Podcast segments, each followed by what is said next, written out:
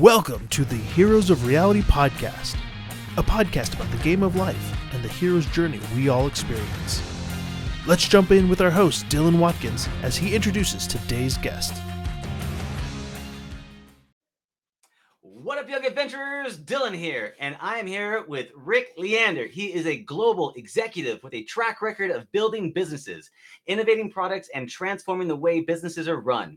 He leverages his financial acumen and an entrepreneurial spirit and combines them with behavioral science to help companies enhance their go-to-market strategy with specific focus on improving connections with members, customers, and employees. RC or Rick thrives on working with smart people doing interesting work, leading or being part of a group that is passionate about the work they are doing, focusing ethically on improving the financial well-being of others. He is equally enthusiastic about solving tough business strategies and client experiences issues while helping to drive technology change. So without any delay, I'd like to welcome Rick.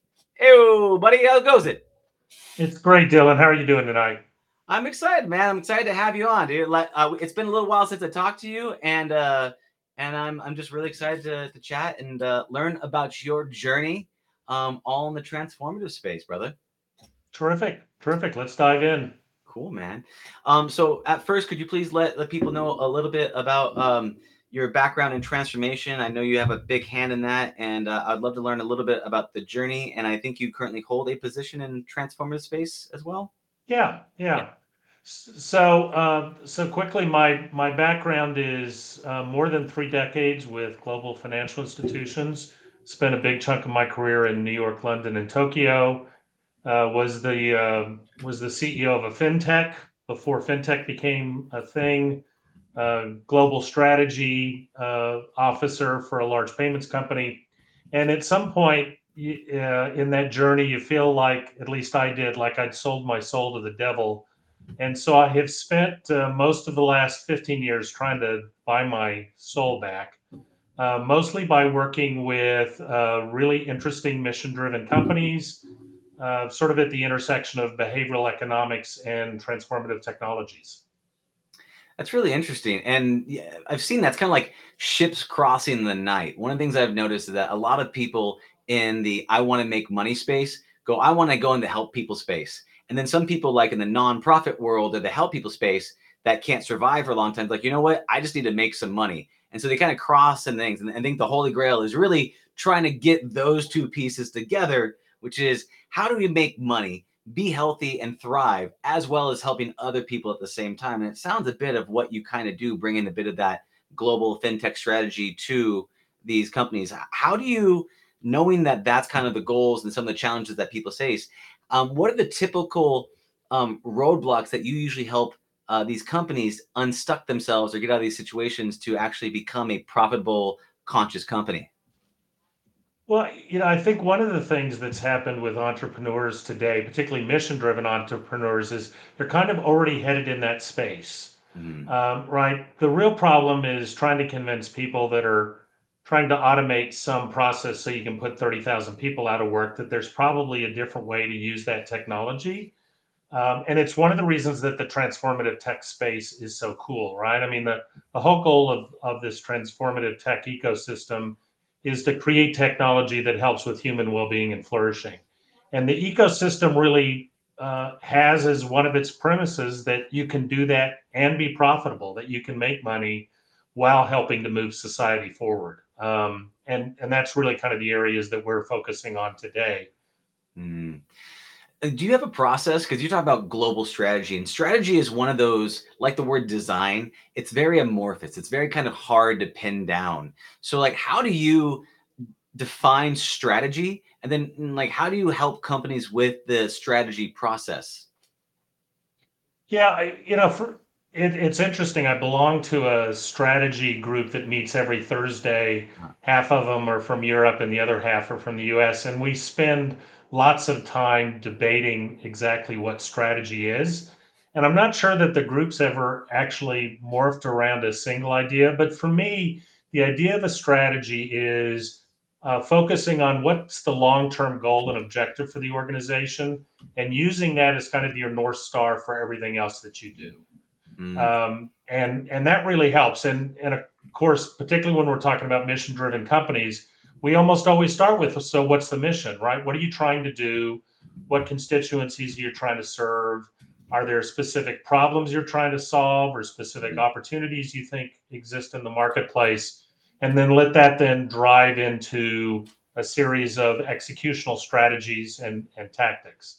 Mm. And one of the, in, in terms of process, a lot of the process depends on the culture of the organization and the way they're used to thinking about choices and making decisions and analyzing options. But one of the things that we do almost all the time in this process is talk about the need for, you know, what we'd call a, a, a cheerful curmudgeon um, or a devil's advocate, right? Somebody who's actually prepared to sit around the table and ask the questions that either nobody asked or nobody ever wanted to have asked.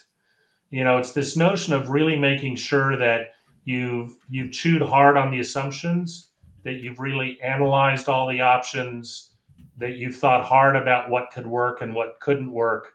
Um, you know, when we speak about sort of the process for this, one of the things I love to do is talk to founders and strategy teams around, all right, so what are the things that could cause this from working?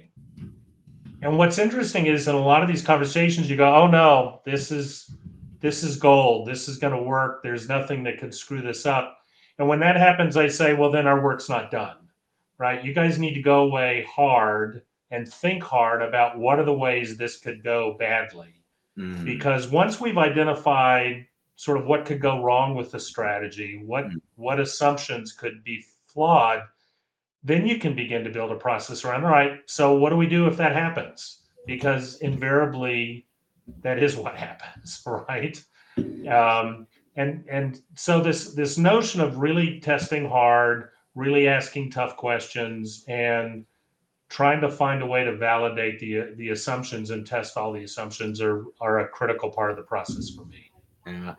I've never heard the term cheerful curmudgeon, um, but I absolutely know that type of person, and it's very uh, the antithesis of of who I'm because I have a um, I have a, a CFO on my company, and we're always being me being the CEO, I'm always go, but here's what's going to happen. We're going to get these things. I've got a plan. I've got this. And then she goes, she looks backwards. She's like, yeah, but our history is this. This is what we've done. This is, I'm like, yeah, but you don't understand where we're going. And so this is, and she's a very cheerful, wonderful person. And, but as soon as you hear it, it, it uh, um, I appreciate it, but it does make me want to rip out the hair I don't have, having to have those conversations back. It's, it's super critical and needed and it's challenging, but it's like, how do you stay how do you keep in that pocket of being both uh, uh, cheerful and then also ruthlessly critical to the vision right like it's very hard because it's versus just absolutely just being fearful because there's a difference between being fearful and being critical and it's a very it's a very uh, nuanced conversation that you have to walk that line so how what are some telltale signs that someone that someone's actually doing what they're doing or they've gone too far or they're not going far enough um uh, being in that position of being a cheerful uh? Um, I think one of the ways that you you often see this executed from people who haven't gone through the exercise before is it's a little bit like the Monty Python skit where it's just the you know whatever if everybody says yes you say no automatically right? Mm-hmm. and what you're really trying to do is drive a conversation. You're really trying to uh, to challenge assumptions um, challenge beliefs in some case, challenge the the research that you've done, and a lot of it, um, the way I the way I like to do it, the way I like seeing people do it, is through the process of asking really good questions. Right? I mean, I've been a chief strategy officer several times in my career, and I've always told CEOs that I dealt with that if they were hiring me as a chief strategy officer because they they wanted somebody who knew all the answers, they were hiring the wrong guy that mm. really, I think, really good chief strategy officers are the ones that know what questions need to get asked. And then if they're really fortunate, they're surrounded with really, really smart people who go away and get those answers. Yeah. And so that process really needs to be sort of asking thoughtful questions that get to the heart of the the the, the issues and not just the automatic gainsaying of of whatever the position is on the other side of the table. That's that's clearly an indication you've gone too far. And I think at every point when you've gotten the questions asked um, and answered, even if you didn't like the answers, at some point the team either needs to step up and say, yeah, you know, it, it, it I'm not sure I agree with all of this, but as an organization, we need to move forward. Or they need to say, I don't agree with this, and it's time for me to move on. Um, because once you finally reach the point where a, a decision's final, the team really needs to put out a unified front to the organization. Got it. Yeah, and that's and that's hard, and that's a challenge. And I, I imagine there's a lot of conflict with the CEO of the company and chief strategist. I have a hard time sometimes differentiating between those two positions because I feel like the CEO a lot is about to be the visionary and strategy and thinking that along. And sometimes if if you have that, it's almost like uh, two heads of a snake trying to trying to work together if they have different strategies. But what you're saying is that the for the perspective shift that I'm getting from you, it's more about chief strategy officer is more about asking questions than trying to like instead of trying to say, "Oh, I know the strategy, I'm going to shove it down your throat." It's more about it's more about a questioning, insightful, reflective process to get people to expand what's possible versus trying to drive agenda. Is that kind of what I'm hearing?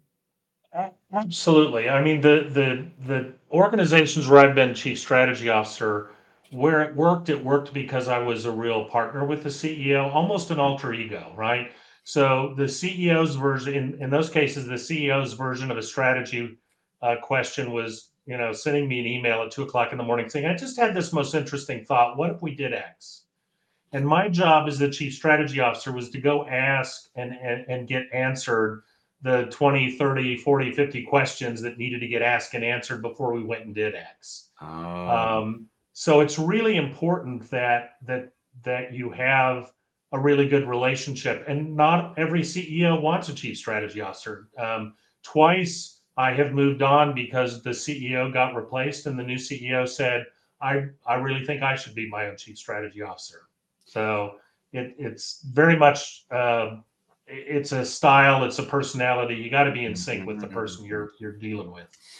Yeah, and that's that's actually a really powerful point. And one of the things I realize also sometimes some of the CEOs of companies they mm-hmm. throw half baked ideas, right? And they don't put in the time to flush out a concept. So if you're talking about saying, "Oh, well, I think we should do this," and then you ask the 57 questions around the thing, that makes it makes it you know reveal the, the the shroud that is hiding the idea. That makes a ton of sense to me because then the the CEO can't get get with these from what I've seen some CEOs do in the spaces, they have like a half-cocked idea and they throw it into the crowd, and then they get mad at everybody for not executing the half-baked idea because there wasn't a clarity and concept and and really a care that went into crafting that idea or a strategy behind that idea to send that out. So that that that really resonates with me is is really helping CEOs flushing out their sometimes half-baked ideas that they don't realize are half-baked because they're they're uh, emotionally involved with the core concept versus actually exploring what the concept could be and uh, and uh, instead of infatuated with it going to actually marry the concept if that makes sense yeah and and in my experience you also see the other side of this hmm. which is you've got a ceo who thought they were just talking out loud and then woke up a month later to find out that everybody had gone and chased some idea that had surfaced at a board meeting and the ceo goes wait a minute i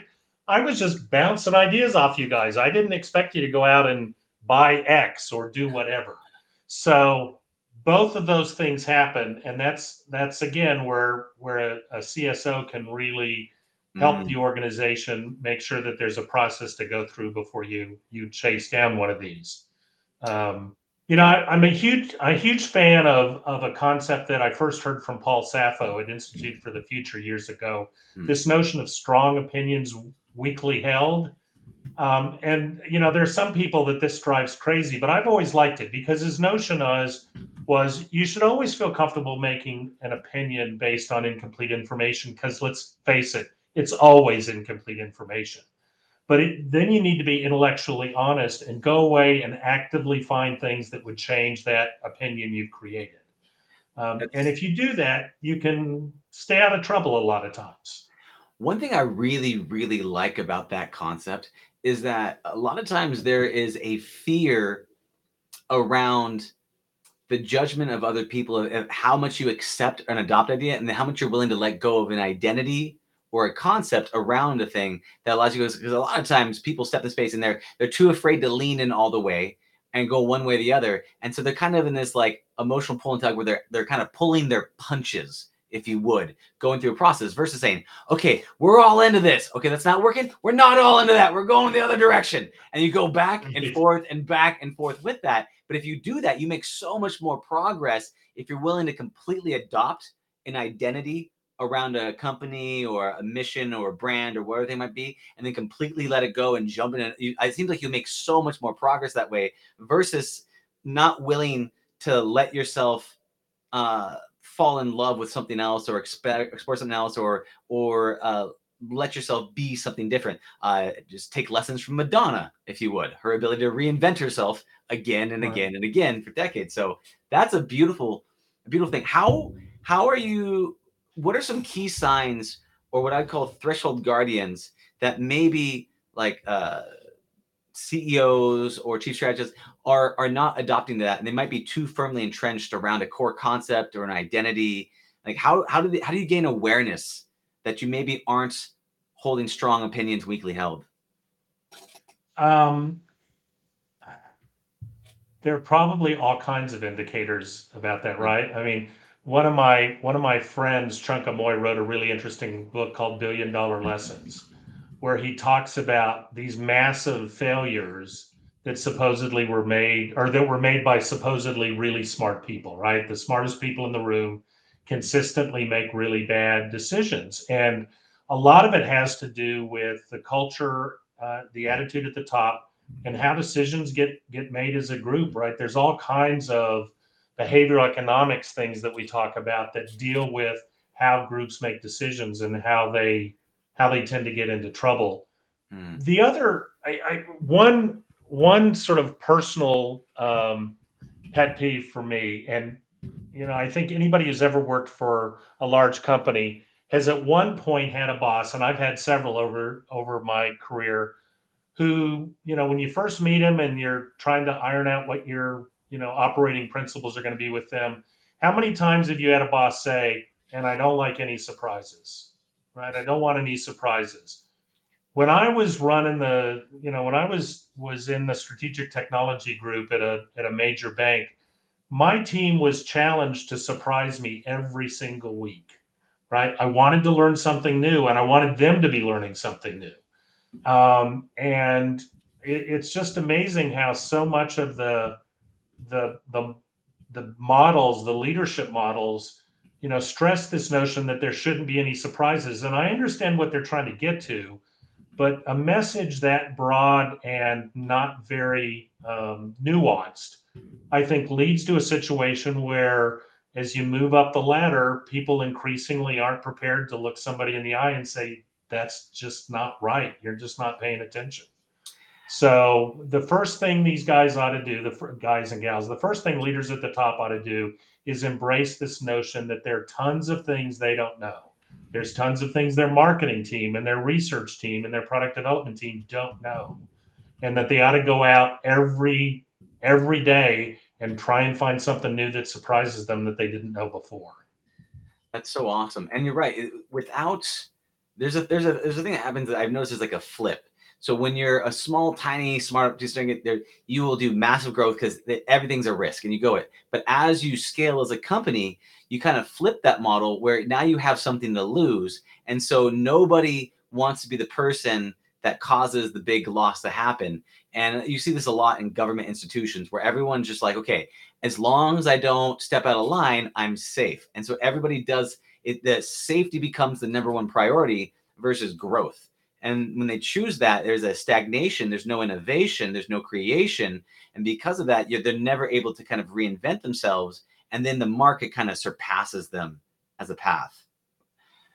What, uh, how do you, I love the idea uh, and around the letting the team know there's no surprises, like, or not no surprises, that you want to be surprised every day. And that's kind of creating that and creating that thing. Is that around, you're talking about uh, behavioral economics. Can you expand? A little bit more about what uh, the behavioral economics is and, and how it relates to to this um, this concept? Sure. So if you think back to the classic economics that we all got exposed to in school, hmm. it starts with the premise that humans are rational, right? That we are that our preferences are stable, that we uh, understand risks and knew how, know how to do risk analysis well, that we're able to prioritize short term versus long term. You know, behavioral economics suggests that that's a myth, right? That that um, that our preferences aren't stable, that we don't make good decisions, that we're incredibly short term focused, that we like immediate gratification. Um, you know, the, the Nobel Prize winning economist Richard Thaler refers to this notion of supposedly irrelevant factors, SIFs. All these things that classic economics say shouldn't impact the way you make decisions, but in fact really do. So while classic economics would suggest that we're all Mr. Spock from Star Trek, behavior economics suggests we're all Homer Simpson. Um, and so, you know, what what we do in behavioral science, behavioral economics, is recognize what those things are and then try and put them to use in a way that steers people toward behavior that's good for them. Mm. Um, now, you can also use this stuff for evil, right? You can, and, and we see this all the time, um, where uh, when you want to unsubscribe from something, for an example, the amount of friction that gets put into that process so that surprising amounts of people just give up and never unsubscribe and continue to pay the $25 a year is staggering. Um, and and so behavior economics, like almost everything else, can be used for good or for bad. Um, but that's what we try and do. We what we do in behavior economics is try and educate people on how how consumers really analyze choices and make decisions and then use that knowledge so that you can steer people to better behaviors. Got it. I mean, it's recognizing that we're not um, thinking machines that feel, we're feeling machines that think, and that those that we make that that heartfelt decision, and then we use our brain to kind of justify the whole process of like, oh, that's that because it's a savings. That's why I did it, or insert whatever reason that makes sense. When you are um, analyzing uh, whether it's a customer or an actual employee or anybody in the space, do you have a, a process for identifying the behaviors of the consumer or of a of employee to, to really kind of get that? Because there's a, a thing that happens that I've noticed where like you don't get the entire truth from people. They they're not completely forthright for whatever reason, whether they're consumers or whether they're employees. They they're kind of like, okay, what can I tell you to make this conversation go away as fast as possible. So how do you mitigate against that, and how do you get people to be fully authentic and share their their uh, dark underbelly of actions to be fully uh, transparent, so that you can understand and actually build around that or with that? Yeah, I, I think uh, pollsters in the last two national elections have shown that people don't often tell you, or often don't tell you, what's really going on and what's driving them um, one of the things we know in behavior economics is that is that in general, surveys are a terrible way to find out what people are really doing. If you want to find out what people are really doing, you go and watch their behavior. Uh, because you're right, people will rationalize all kinds of things and give you the reasons why they did it.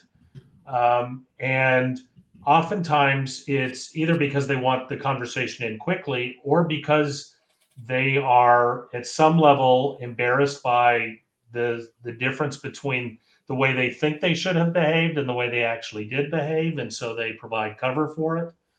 So there, there's a Japanese term which escapes me at the moment, but it's it was developed in Japan, and the idea was that if you wanted to know what was going on on the factory floor, you didn't look at numbers, you didn't look at surveys, you actually wandered down to the factory floor and you watched people in action.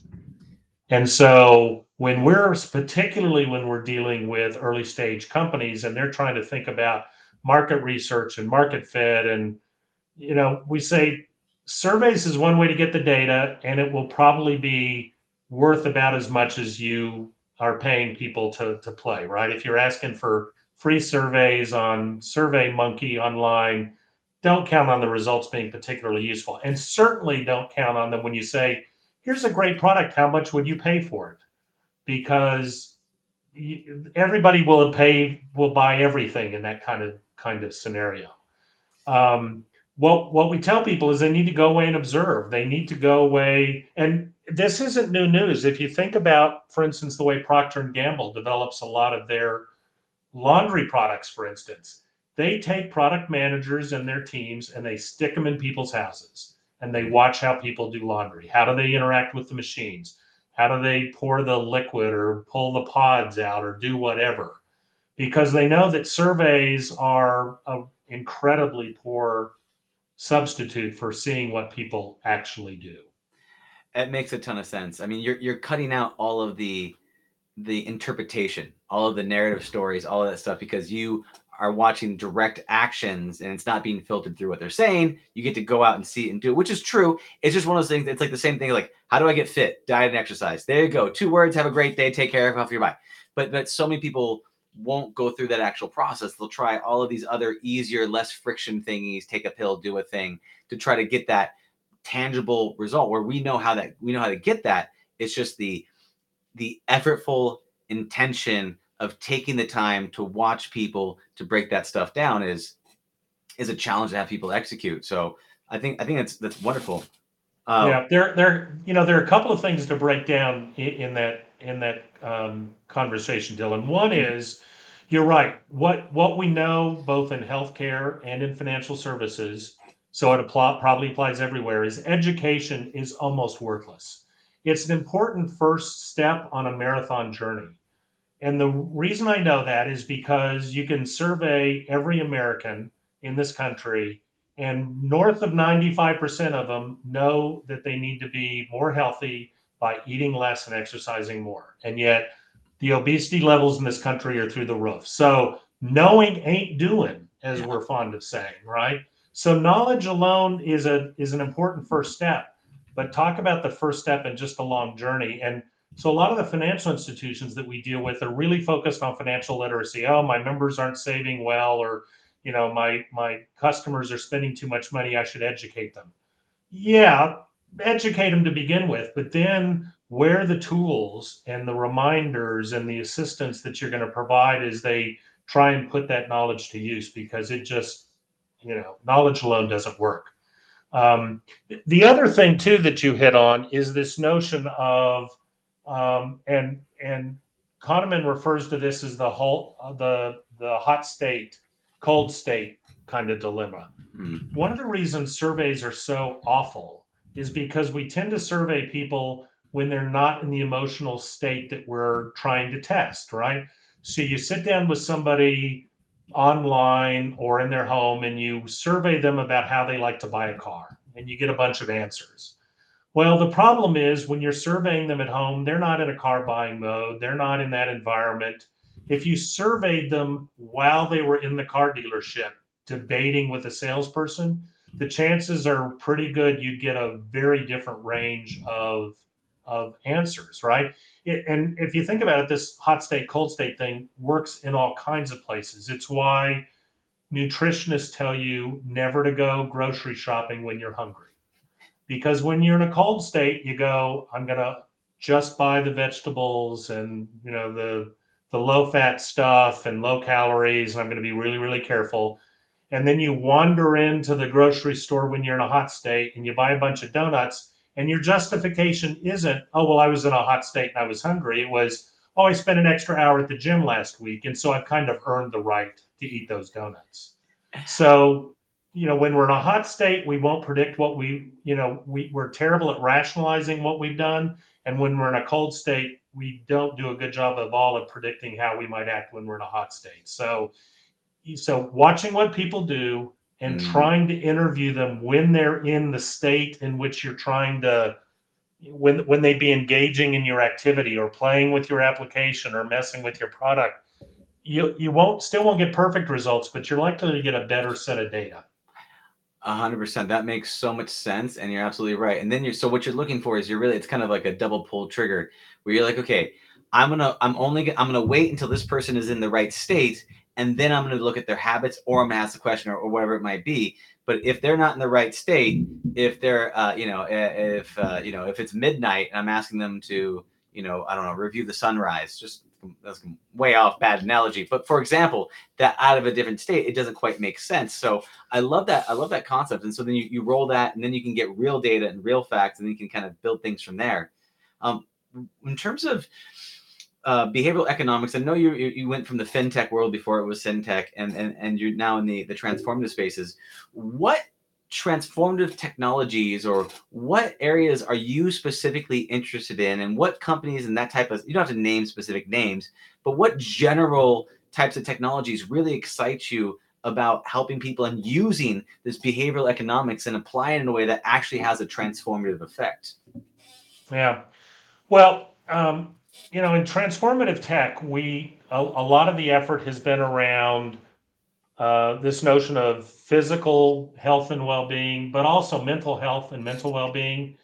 Um, and there are also tracks of, of work that we do around the future of cities and the future of transportation and actually the future of work. Because one of the really scary things is, is there's been some research that within the next 10 years between automation and artificial intelligence, you know, a significant percentage of jobs that exist today are going to disappear. And a big chunk of those, much to a lot of people's surprise, are knowledge worker jobs, right? A bunch of the basic programming jobs are going to go away because we're teaching machines to program. Mm. Um, and so knowledge workers are not are not safe and secure from this process. So the stuff that interests me heavily these days is the stuff particularly around mental health and mental well-being. We've seen um, a lot of of impact this past 18 months because of the shutdown. But even before the shutdown, what we realized was that a lot of things that were going on in the technology world that were supposed to help were actually making things worse. So even before the pandemic, what you found was that the interaction that people had with with our so-called social media tools continued to grow and yet the feeling of isolation the people who reported is- feeling isolated and friendless and depressed those numbers were growing and growing and growing long before the before the pandemic sort of locked everybody up. Um, you know one of the things i'm fond of saying although i have to admit our founder is not quite so fond of me saying this is one of the things about transformative technology one of the things we're working on is to use technology to fix the problems that technology has created or at least made worse. So, um, so a, an easy example of, of things that are going on in this space are tools to help with meditation, right? Most people, in fact, a significant chunk of people who have tried meditation for any kind of regular time report that it helps on a whole variety of fronts. It helps with stress, it helps with anxiety, it helps with depression, and yet we've really struggled to make meditation accessible to a wide swath of the population. People don't know how to get started and so they're one of the things that i think the transformative tech ecosystem has really helped the last four or five years is a series of both software and hardware programs that help people get acclimated to uh, the ecosystem uh, around meditation so some of them are just simple apps that you can download on your smart device, but others are devices that you wear that are that provide biofeedback to really help you uh, understand what state of meditation you're in and provide cues to help you go deeper and deeper. Mm. Um, and so I'm really, really proud of the work that the ecosystem done has done in that field, um, particularly given what we've all just been through these last 20 months. See, that's super interesting. And you're looking at it in what I would call kind of like gamifying your life, right? You're, you're, you're putting gamification metrics, which means these, these unseen things where people are meditating, but it's not being tracked. It's not being accounted for. Or you're getting, you have all of these unseen metrics that we perceive with people. Like you can somewhat tell, like if you see me and I just got back from Starbucks and I had a Trenta coffee and I'm all jacked up on mine, I'm all shaking, we're having a conversation. You're like, you got a lot of energy. There's something going on with you that's a bit intense. I mean, but if you were to look at my heart rate and my, you know, HRV and, and all the and all the biofeedback, there would be clear indicators what's going on. So being able to pull these biofeedback elements out and, and actually expose them to people, it creates that first state of what meditation is supposed to do, which is awareness, right? You become uh, first you become aware and then you can regulate. And that's part of that being focused on the breathing. I can tell when I'm all out of whack, when my meditation, when all of a sudden my brain keeps going to a certain subject. I'm clearly worried about something or something's going on, and I'm trying to focus on my breath, and my monkey mind's like, no, no, no, you got this thing. You're gonna get, you're gonna, uh, you're gonna end up in the forest by yourself, alone, and you're gonna die, or, or something's gonna happen, some sort of weird primal instinct. And so I love the concept of kind of gamifying your life by using these unseen markers and making them into like gamified tactics. And so, um, have you? Is, is there any particular one of these technologies that stand out to you that have really created kind of a gamification style or things that you're really excited for that that um, might be on the forefront? I think uh, the one that I think is almost too crazy. We don't need to dive super deep. Is is uh, Elon Musk actually tapping into the brain by drilling a hole in the head and then hooking it up to an app. I'm not quite there yet. I'm close. I'm not quite there yet. But is there is there any other ones that like stand out to you that that really um, specifically excite you? Well, the the one that I've latched onto is a device called um, Muse. They have Mm, a couple of different versions, one of which you can sleep in. So, along with basic meditation techniques, it also helps. Uh, it's got some regimes that'll play to help you fall into a good sleep um, set um, earlier. Um, they run competitions. There's the app keeps track of of uh, how many hours a day or how many minutes a day you've meditated and what state you were in, whether you were calm or neutral or active. Um, it gives you a wide variety of options. You can share the information with your mm, friends. So uh, it, it's it was my first exposure to the hardware side of the meditation piece, and it continues to be my favorite. that's awesome. I, I had the Muse headband. Uh, it's somewhere. I moved. I don't know where it is. It's definitely somewhere. I know. I know that for sure. Uh, one of the things I thought was interesting about it is when you start to meditate really good, the birds pop in and they chirp, and then I Yeah, rec- and then I recognize that the birds chirp, and then I lose the birds. Yeah, And, and that pattern of going, oh, I'm doing good, and that just knocks me right out of the whole point of it. And that's it's really funny because you're talking about meditation competitions, which is the exact opposite of what meditations are for. But at the same time, I got excited of, of like, I can meditate harder than you. Look at me go, which is a really funny concept. But I mean, in some ways, you need that because there's that gamified habit that gets you to kind of roll through it. That more than anything, you you just want to you want to create that urge and that desire to make it something that you want to do. You know, kind of like a. uh training wheels on the side of the truck and, it, and the training wheels is getting you going and it's not necessarily intended for training wheels and then you pull them off and you're like look i can meditate so which is uh which is really fun um a- along the way w- uh with these transformative technologies um and yeah, so it seems like you do a lot of things around coaching and guiding and advice and and mentoring all of these, these transformative technology companies what are typical um, threshold guardians or roadblocks have you seen companies make as they're getting into the space? What are some typical uh, stumbling blocks that they may come across? What I think is interesting is at least for the companies that I play with, most of them don't realize they're in the transformative technology space until I tell them. Oh So, yeah. So they they have this they have this passion. They're mhm, working really hard to get it done. They're not getting the kind of traction that they think their great ideas should get from from the capital providers. Um, and somehow I get introduced to them. You know, I, I hear a presentation or a friend introduces me and I listen to like 10 seconds of their pitch and I go, oh, you're a transformative tech company. Let me let me share that world with you. Um, and so there's to a large degree, there's massive relief that there's actually other people worrying about this and there are other people who are thinking about it. So it's kind of they they often find themselves really pleased that they're members of a club they didn't know existed, right? Um, and and that there there's help that come with that. Uh, But then I think what happens is they go, oh, so you guys have access to all the capital that will get this immediately, and the answer is no. You're still going to have to run through the traps, right? You're still going to have to to play the game. We're going to we're going to be able to put you in contact with people who are more attuned to this space. That may be a good thing and it may be a bad thing because you may end up dealing with people who know a lot more. You know, you have been dealing with people who knew a lot, lot less than you. Mm-hmm. Now you're going to deal with people who know a lot, lot more than you do. And so be prepared for the fact that, you know, the, the bar may be raised on some of the conversations that you're trying to have. That's um, that's super interesting, and I've seen that a lot. Uh, I've also seen that a lot in the virtual reality space because I, I, I, do a yeah. lot in virtual reality where people get this wonderful, amazing idea, and then they immediately go, uh, "Someone's going to steal my idea. Someone's going to take my idea. I don't want to look, so I'm just going to heads down. I'm going to knock this thing out." And they go into a cave, right? And they don't realize that there's a whole city being built around this cave, and they don't get it. And then eventually, when they pop out there, they're like, "Look, I, I've made this one building." and then they see that there's skyscrapers all around them.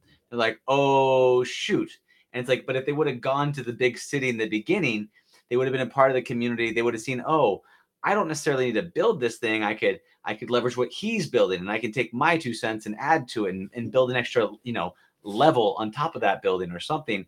But I've seen that a lot where they they end up in the cave because of lack of connections or fear or, or whatever, or just just not uh, or fall in love with their idea product. I, have seen that so much. I think it's really powerful. But then that what you're talking about, that next step, which I I want to I want to ask you a question, is the next step is like, oh, oh, there's investors. Oh, please help me. If if I only had a whole bunch of money, all of my problems would be solved. I have this idea. It's on the back of the napkin. It's a great idea. Can I can, can you give me a million dollars? Right. So what if you were if there was somebody listening what would be some indicators that they're ready for investment?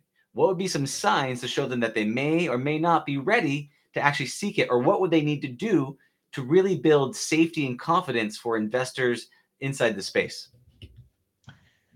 You know, d- despite some of the folklore that has grown up around uh, a few of the uh, of the, the the massive tech companies, most people are not going to get funding on an idea.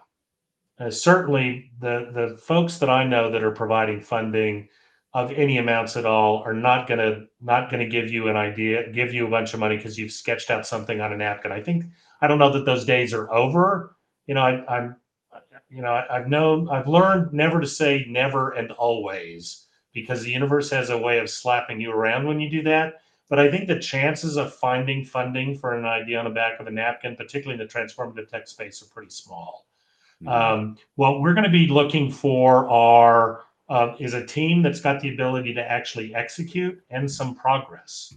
Um, right, you don't necessarily need a minimum viable product. I mean, we'll we'll get involved in and some of the other folks that we know, the angel investors, will play in this space. Um, but you got to be further along than than just an idea on a napkin. You've really, you've got to have a team. You've got to have some roadmap that tells us how you're going to get this thing to market. You're going to have to give us something that talks about what the opportunity is in the marketplace. You know, when I hear a pitch, I'm interested in three things. I'm interested in a in a really good description of what the product or the opportunity is, um, what your solution is, and why you think your solution is better than the stuff that's already out there because there are very few things that are being chased today that haven't been chased by a bunch of people. And so being able to being able to explain why yours is the breakout idea from the mob is going to be really important before you get very far along. And and you don't have to do all that stuff on your own. There's all kinds of accelerators and incubators that will take people in for little or no money and teach them a bunch of stuff and get them hooked up with mentors who are really really smart um, and and that's the advice that I would would give folks is get yourself surrounded with a team first. I'm I'm really fond.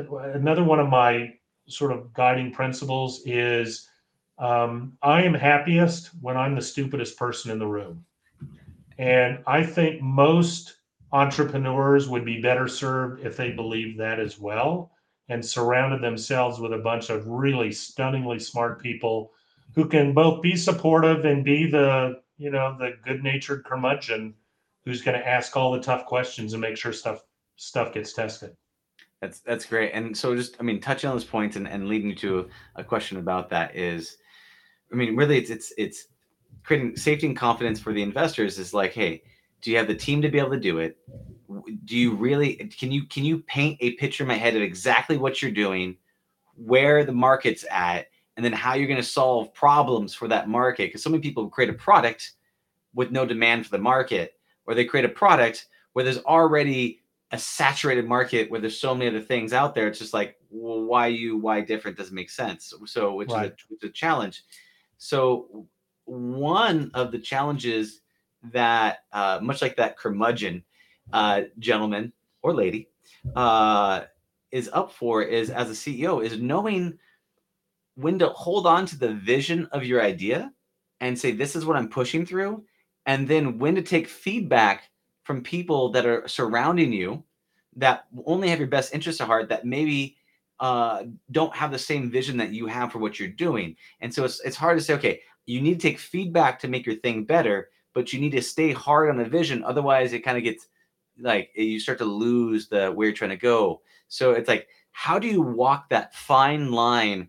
as a as a young uh, uh, CEO or a young person who's creating a company and and and and know when do you stay with the vision of what you're doing and when do you take feedback from the people around you? Yeah. That that's that's the million dollar 10 million dollar 1 billion dollar question right if mm-hmm. you had a simple three point checklist it would answer that question you and i would both be filthy stinking rich um, so I'm gonna I'm gonna bail on the question a little by saying that what you've got to do is you've got to figure out a way with your idea to get some level of comfort around market validation. Mm-hmm. Right? Because your advisors may be right or wrong. The providers of capital may be right or wrong. You know, it's it's an old cliche, but you got to figure out some way to see if the dogs are going to eat it. Um, and one of the way, you know, and people a lot of people go, well, you know, I asked my my brother, mother, best friend about X, and they they loved it. You know, I showed them the website or I showed them the app, and I said, you ought to turn that question around. So what you ought to do is you ought to go to these these people and say, you know, one of my guys gave me this one, and I'm not sure how I feel about it. What do you think? Mm-hmm. Right? Don't make this about your idea. Make it about somebody else's idea that you may already have some skepticism on and if the people you really know and trust say, no, even just, you know, even framing it that way, I think there's a nugget there you ought to ch- chase. I think you can feel a little bit more comfortable. Um. But this, if you go ask your friends, what do you think of my idea? You might as well just ask yourself, right? You might as well just look in the mirror because most of us, no matter how how tough we think our friends are, at some point are going to go, God, I can't break his heart one more time. I'll just yes, it's great. It's the best thing we've ever seen. So find some way to make it not about you. Yeah.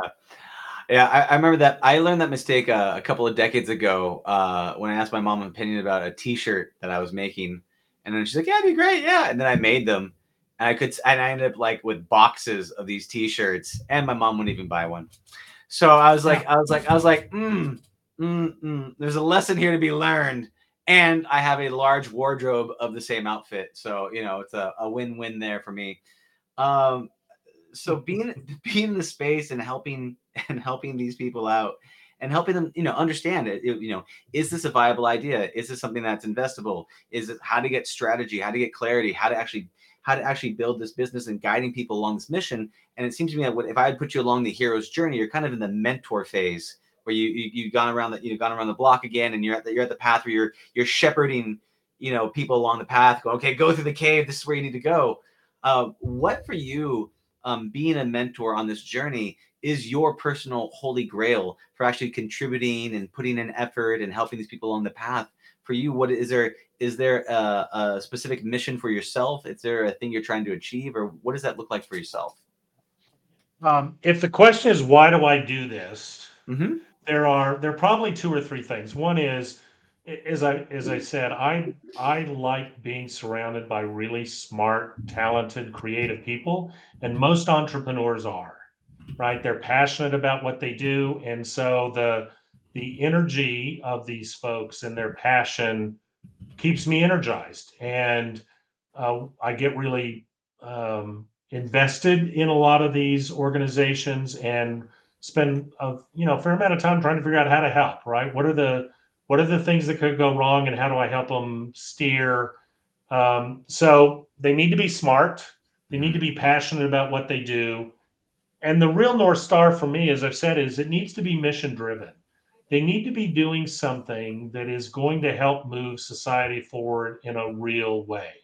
So, you know, once again, and I'll come back to this, I've quit dealing with most of the, even even with all my years in financial services, I've stopped dealing with most financial tech companies because most of them have as their goal to automate some process so that, you know, banks don't need tellers anymore. And, you know, it, it, I don't know if having tellers is a good thing or a bad thing for banks, but I know having those people employed is a good thing for society and so I just I I just have no interest. I I just can't get up in the morning and get excited about those kinds of opportunities.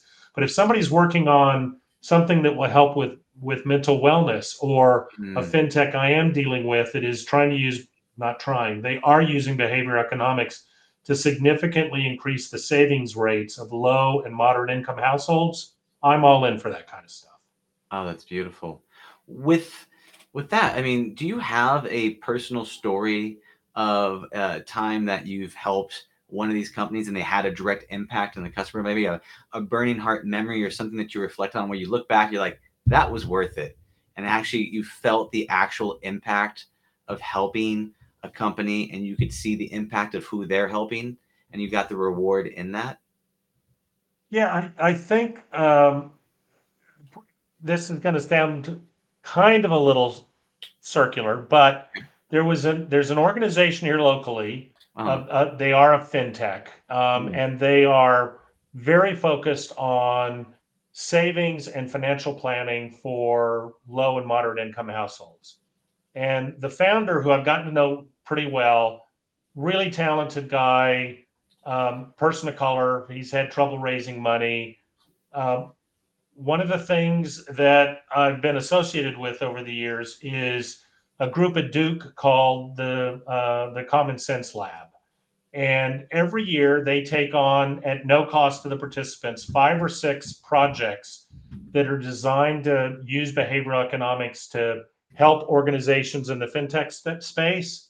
And I um, got him introduced to these folks, lobbied hard for him, um, and he was accepted and the um, headwinds or the tailwinds that this thing has produced for him are phenomenal. He's now raising money all over the place. Uh, he's getting recognized in national publications about sort of being one of the real thought leaders in this space. And so, um, you know, that's a situation where my help was getting him connected with people who could really provide tons of real hardcore experience in an area where he really needed it. Um, and and we, you know, when I think back about it, I think a lot of the work that I've done, along with the direct stuff, is the ability to get people connected with others who can, you know, help them fill in some gaps.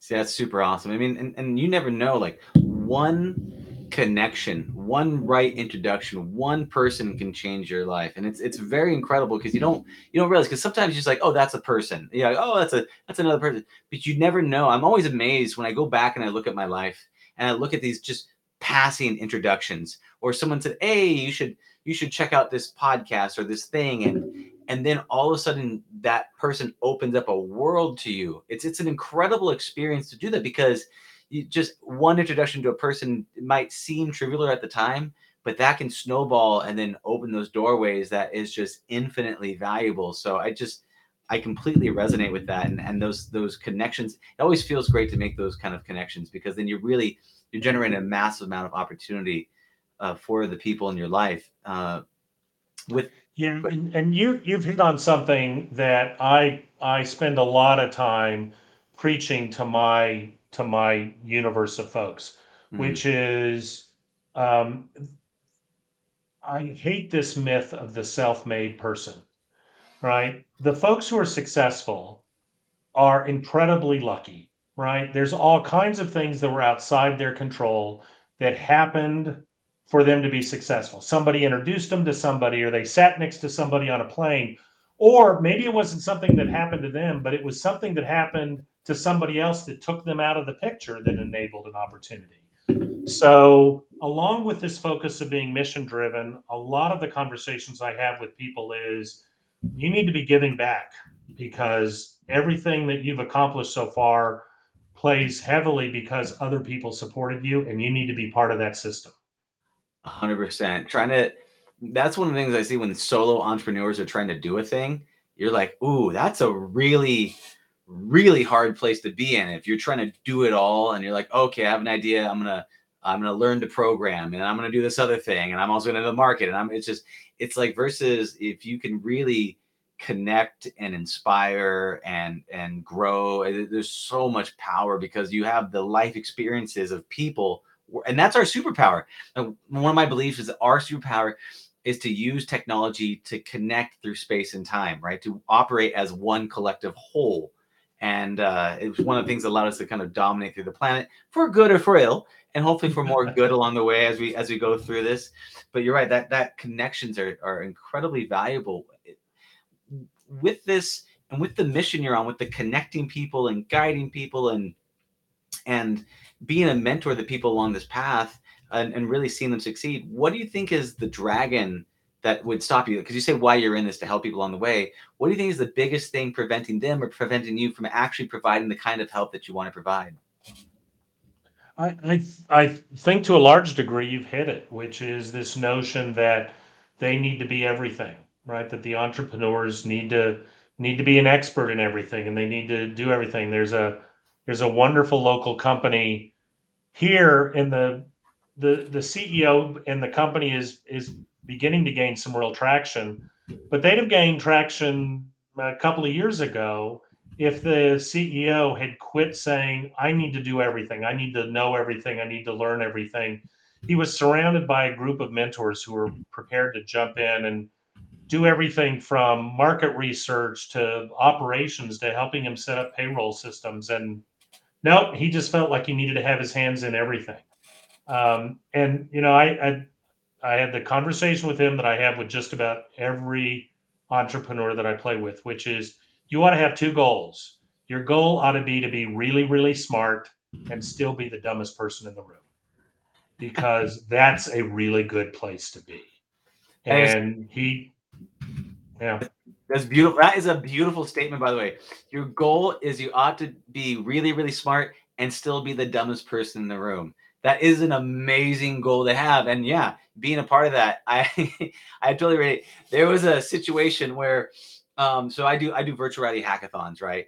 And one of the mm-hmm. ones that I did was at MIT Media Labs, and I was I was yeah. judging and hosting those things, and I was sitting with this other girl, and uh, we are talking and we're talking back and forth as we're helping some of these people. And she's like, she's like, yeah, man. She's like, I don't feel really smart when I'm around these people here. She's like, everyone here is so smart. And she's like, she's like, I just graduated from Harvard. And I was just like, and I was like, oh, I'm so dumb. and I yeah. like, oh my god, but they're really, they're really smart. They also, they also party very, very hard. Um, I don't know if it's the cold or not, but that's an amazing goal to have, and I completely agree with it. And sorry that that one thought hit me so hard. So that's an amazing goal. It, I mean, it, on that note, I mean, if you could put up like a billboard sign, or if you could have like a message to tell entrepreneurs, like one lesson or one thing, like you know, would would that be the lesson, or is there anything else that you would put up to say, okay, uh, you're getting started in this world, you're taking your first step in the journey, pay attention to X. Yeah, yeah, you know, I think I combine a couple things I've already said. One is is like I said, be really, really smart and still the dumbest person in the room. And make sure you've got a cheerful curmudgeon sitting around the table. Somebody who's prepared to look you in the eye and in a way that resonates with you. And I say cheery, but depending on the CEO's style and personality, you may need a real son of a bitch to be your mm. to be your curmudgeon, right? You need somebody, you need somebody who can look the head guy in the eye and say this isn't working and they need to be able to respect that that is so powerful you're right because i mean some people the, you need to be able to get through to them and some people need a whisper and some people need an anvil hit over their head and it just depends on what do you need and that's a bit of a that that curmudgeon looking at them and going what is it is it a is it a pinch of salt or is it a bowl of salt and i just right I completely get that. Uh, I think that's yeah. uh, absolutely wonderful. and I think it's a beautiful lesson. So, um, with that being said, um, is there anything else you'd like to let people know about before you can tell them how to get a hold of you? Well, um, the one of the things that I got got introduced to a few years ago, Mm. um, which is particularly as I've been playing with people in the technology space and and in the transformative technology space in particular, is a quote by Paul Virilio, the French philosopher, who said, "When you invent the ship, you also invent the shipwreck. When you invent the plane, you invent the plane crash, and when you invent electricity, you invent electrocution." Too often today we create great technologies with the best purposes in mind and forget that there's a flip side to it. And i want entrepreneurs i want people who are creating technology to understand that they own both sides of this and they really need to be conscious of it. Because i think a lot of the problems we're seeing today particularly a lot of the social media space is we didn't pay attention to the other side of the of the technology um, and now we're trying to dig ourselves out. And I think I think people who invent this stuff have a ought to have a moral and ethical obligation to figure out what you're going to do when it crashes. It, you know, this conversation, much like the hero's journey, has just come full circle with with the, the the ability to say like that happy curmudgeon and be able to say, okay, great, you have this dream, you have this vision, this okay. What if everything goes wrong? What if the ship turns into a shipwreck? What if this happens? And that's important because then you recognize that it's a cycle, you recognize it's a journey, and if you plan for those obstacles along the way, you can you can smell it because you, you can smell it coming because you're going to be in that cold state and you can recognize when that hot state arrives. And then when you recognize it, it allows you to go, I know this was coming because we've talked about this. You know, I've I'm you know I'm I'm at the grocery store. I'm not hungry, and so now I know what I need to do, which I think is I think was a, a beautifully poetically said. So, uh, Rick, it's been an absolute pleasure. Thank you so much for coming on the show. Um, thank you for all the work that you've done in the transformative tech space. And uh, yeah, it's been it's been a beautiful time talking with you. Thank you. Really enjoyed this a lot, Dylan. Thank you for the invitation. Absolutely, brother. Have a beautiful, blessed day, and I'll I'll see you on the other side. Okay. Sounds good. Take care. You too. Bye now.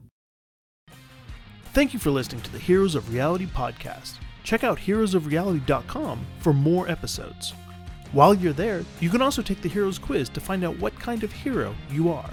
Or, if you have a great story and want to be on the podcast, tell us why your hero's journey will inspire others. Thank you for listening. See you on the other side.